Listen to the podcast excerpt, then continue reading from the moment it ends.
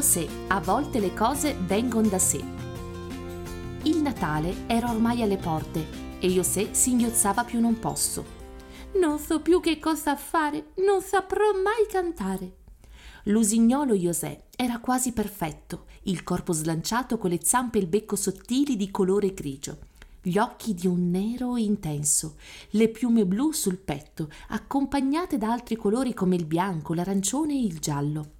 Il suo piumaggio era il più bello della foresta taiga, tanto da valergli il soprannome di pettazzurro. Era però un uccellino un po' timido e sfuggente e soprattutto aveva un problema che lo faceva disperare. A differenza degli altri usignoli, non sapeva cinguettare. Papà Alfredo, famoso cantante, gli aveva insegnato tutte le melodie che conosceva e lo aveva mandato nelle scuole più prestigiose perché seguisse le sue orme.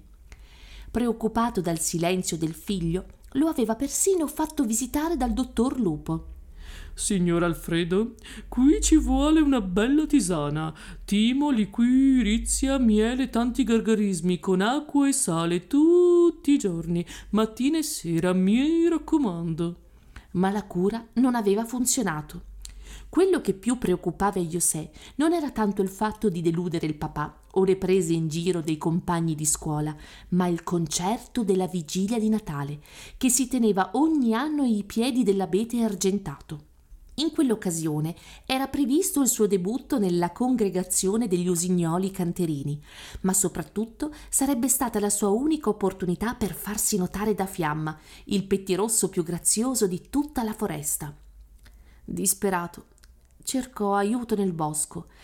Voleva risolvere il suo problema ad ogni costo andò dalle volpi dal manto bianco e dai timidi leprotti nascosti nella sterpaglia, nelle tane delle marmotte e dai cerbiatti che saltavano tra i cespugli.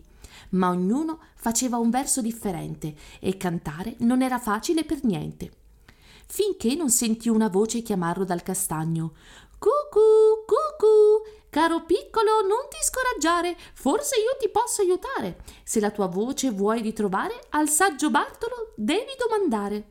E chi sarebbe? Dove abita? Una tartaruga molto sapiente che il tuo problema risolverà sicuramente. Vive in fondo al sentiero dei tigli, vicino allo stagno. José andò immediatamente a cercare il saggio. Signor Bartolo, signor Bartolo, lo chiamò più volte. Chi mi cerca? Il guscio enorme di una tartaruga emerse dall'acqua. Buongiorno, mi chiamo José e ho un gran problema per te. Non riesco a cantare. Calma, calma, ragazzo, bisogna avere pazienza.